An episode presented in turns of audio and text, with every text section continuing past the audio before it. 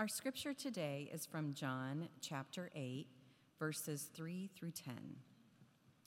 The scribes and the Pharisees brought a woman who had been caught in adultery, and making her stand before all of them, they said to him, Teacher, this woman was caught in the very act of committing adultery.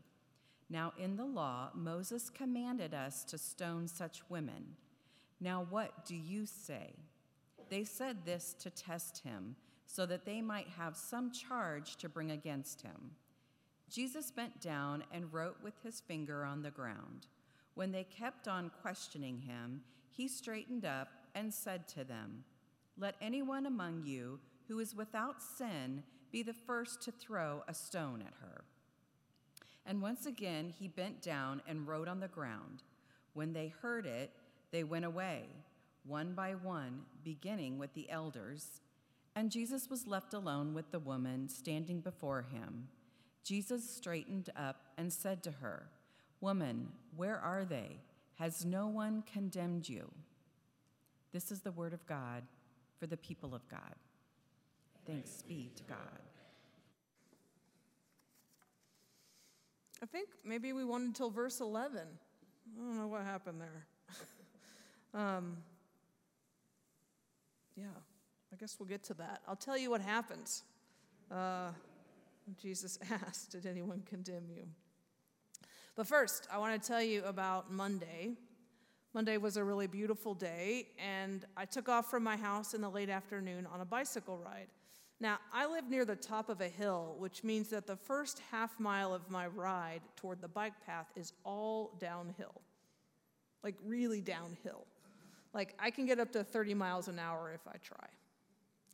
On Monday, as I pedaled off from my house, I thought that I heard a car behind me, and so I turned my head, and sure enough, there was this white SUV coming down the block up behind me. And then I turned the corner, and as I accelerated out of the corner, and I was enjoying the sunshine and anticipating the miles ahead, I cruised, was cruising down the middle of our quiet neighborhood street, and all of a sudden, the white SUV passed me, really close closer than I would have liked, closer than I thought was safe. He passed me and then he slammed on his brakes and pulled into a driveway as I flew by him. I was incredulous. This guy just buzzed me on an empty neighborhood street so he could pull into a driveway two houses later. I bet he saved three seconds off of his drive by doing that. So I stopped and I turned around.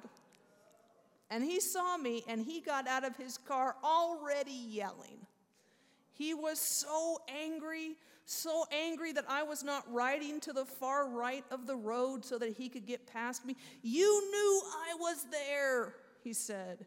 You knew it and you didn't get over. Next time I'm to hit you. I did not take that news well. I argued back. He yelled some more. Realizing we were getting nowhere, I said, I'm sorry I ruined your day, which is a sort of kind of not really apology, right? he yelled, You didn't ruin my day. I said, Well, you seem really angry to me. He told me that he rides bicycles. I said, Well, then you know how it feels to get passed too close. He said, I gave you plenty of room. I said, Well, you scared me. You scared me. And then he told me, No longer yelling now, just go on about your ride. And he dismissed me with a wave of his hand. You guys, it was a really stupid encounter. Two people at odds with each other for not any good reason at all. But you know what happened. As I rode, I continued arguing with him in my head. And then I realized how dumb it was, and I tried to talk myself out of the, out of the argument. I, I told myself, Amy, he made more trouble for himself being that mad than he made for you. I told myself, you do not want a neighbor that mad at you because you got to ride down that street pretty much every time you ride your bike. I told myself I had no idea what kind of day he was having or why he was in such a hurry. I told myself I needed to let it go. and I managed to. I went on to think about other things, and I had a beautiful ride on Monday. Then yesterday was another beautiful afternoon. I didn't see him again, don't worry. I didn't see him again. But as I rode past his house, I immediately thought of Monday's confrontation. And all of a sudden, I was arguing with him again all over in my head. I was wishing that someone would come and explain to him the three foot passing rule, law. It's not even a rule, it's a law, and how his anger at me on Monday was completely pointless. And then I pedaled a little farther, ruminating on how right I was and how wrong he was. And suddenly I realized, oh, look at yourself, smarty pants preacher. You are preaching on forgiveness tomorrow.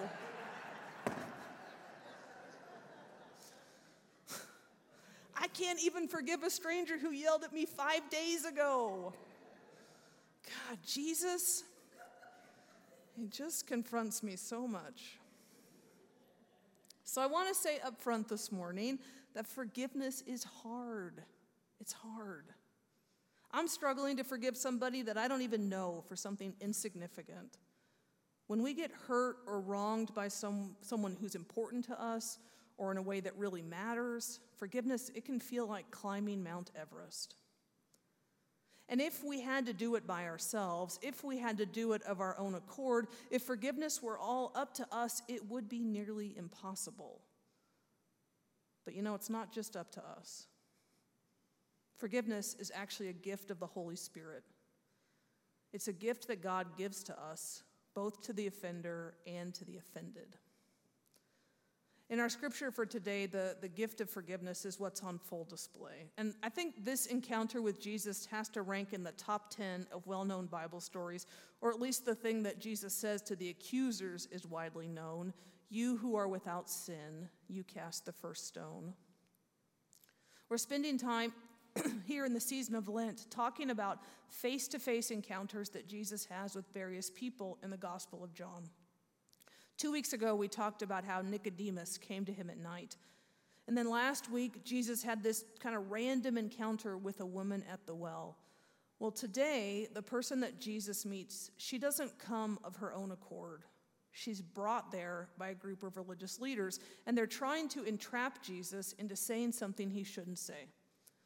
The setting is Jerusalem in the temple courtyard. And we can assume that the leaders are trying to get Jesus to, to say something embarrassing or say something theologically scandalous so they can use it against him somehow. It's like they're doing opposition, opposition research. The woman in the story, she's just a prop in their little game. Now, it seems that she had sex with someone she should not have. He was otherwise married, or she was otherwise married, or both. We don't know. Adultery was very serious business in ancient Judaism. Well, adultery is very serious business now, isn't it? Causes all kinds of heartbreak and trauma. But in the ancient Near East, when marriages were more about property and family interests than they were about love, adultery was a serious legal violation, and the penalties were very harsh.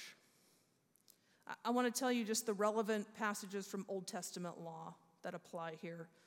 Leviticus 20:10 If a man commits adultery with a married woman, committing adultery with a neighbor's wife, both the adulterer and the adulteress must be executed. Deuteronomy 22:22 If a man is found having sex with a woman who is married to someone else, both of them must die. The man who was having sex with the woman and the woman herself. Not a lot of wiggle room in those. If someone is caught in adultery, the death penalty is appropriate according to the law code. Did you notice, though, that in both cases the law starts out with if the man is found or if a man commits? See, the law here is focused on protecting men's property, in this case, someone's wife. So it's the other man who's the primary actor, not the property, the woman herself. And in both law scriptures, it's clear that the penalty applies to both the man and the woman involved. And yet, in our story, the religious leaders only bring one person to Jesus that day. They bring just the woman. Where was the man?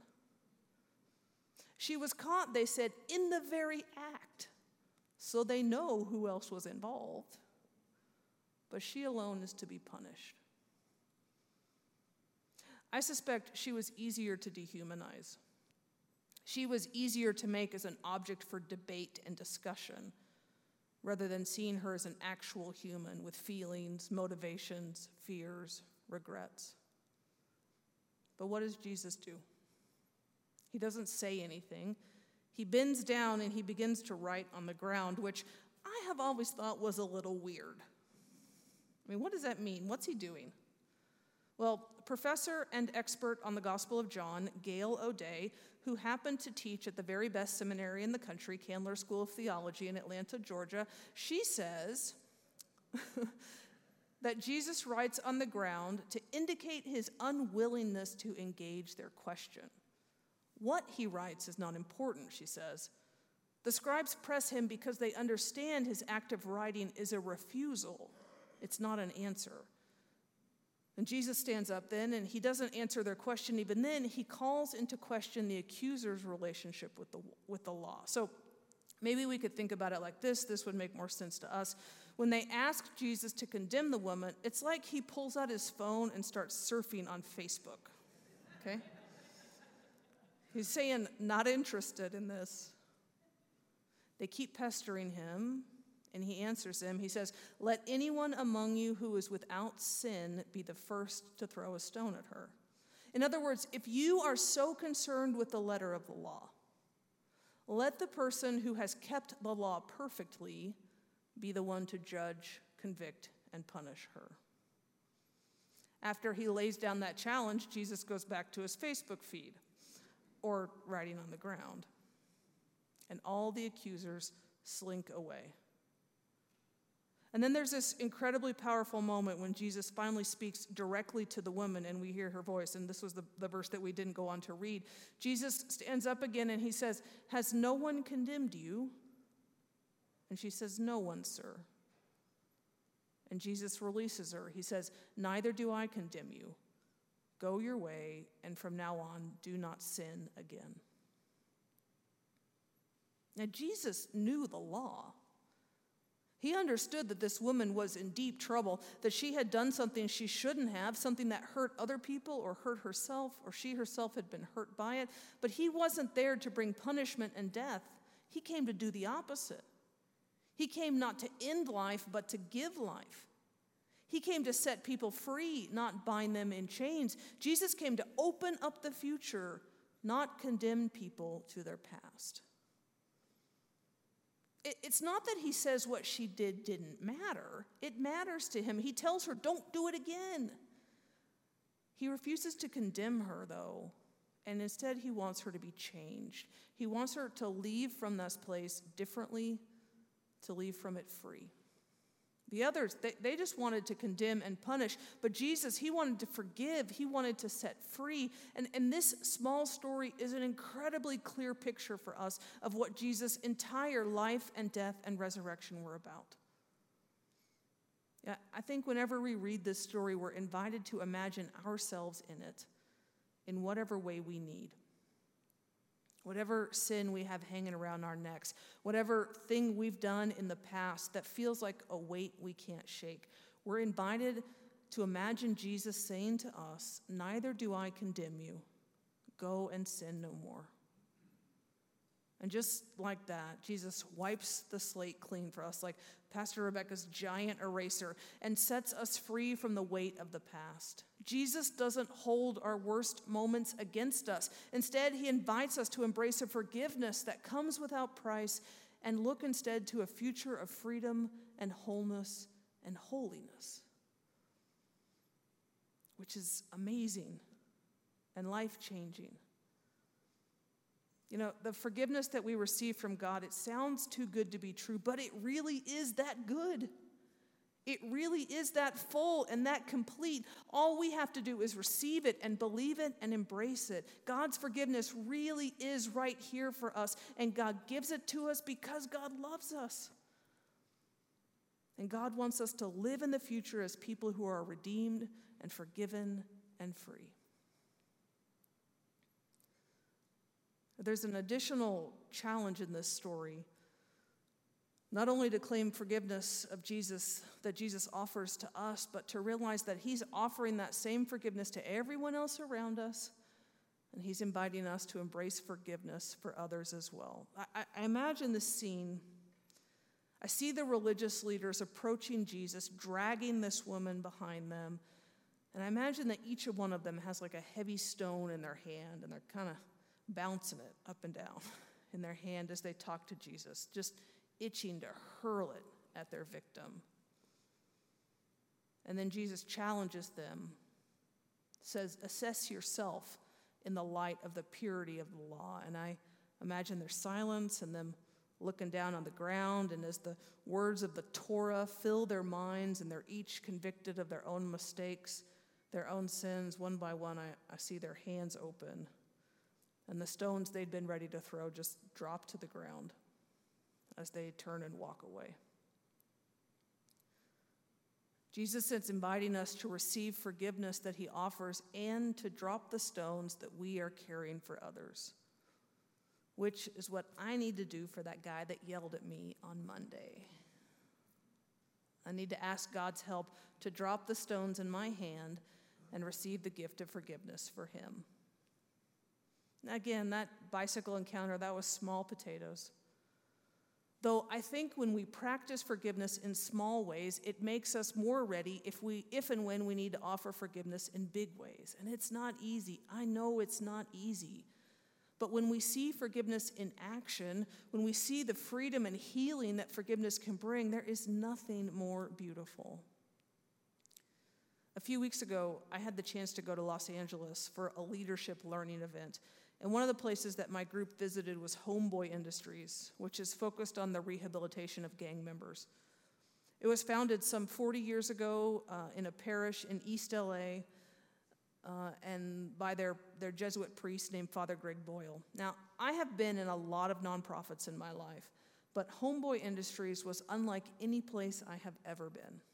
And there's a lot to say about why that's true, but it is so beautiful in part because forgiveness is front and center of what they do.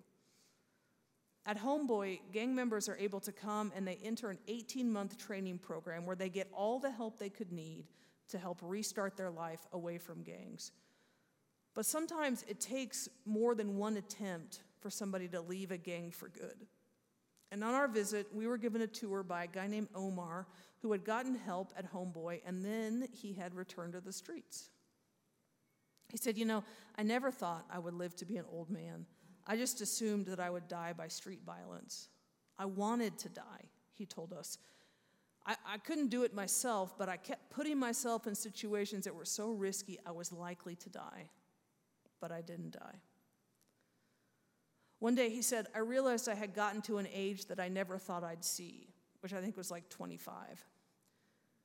And he said, All of a sudden, I realized I wanted to live. And I didn't know what that meant, but I knew where to go. So he went back to Homeboy.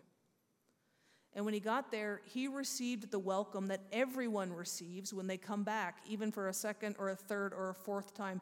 They didn't ask him, Omar, what have you done? Why have you failed?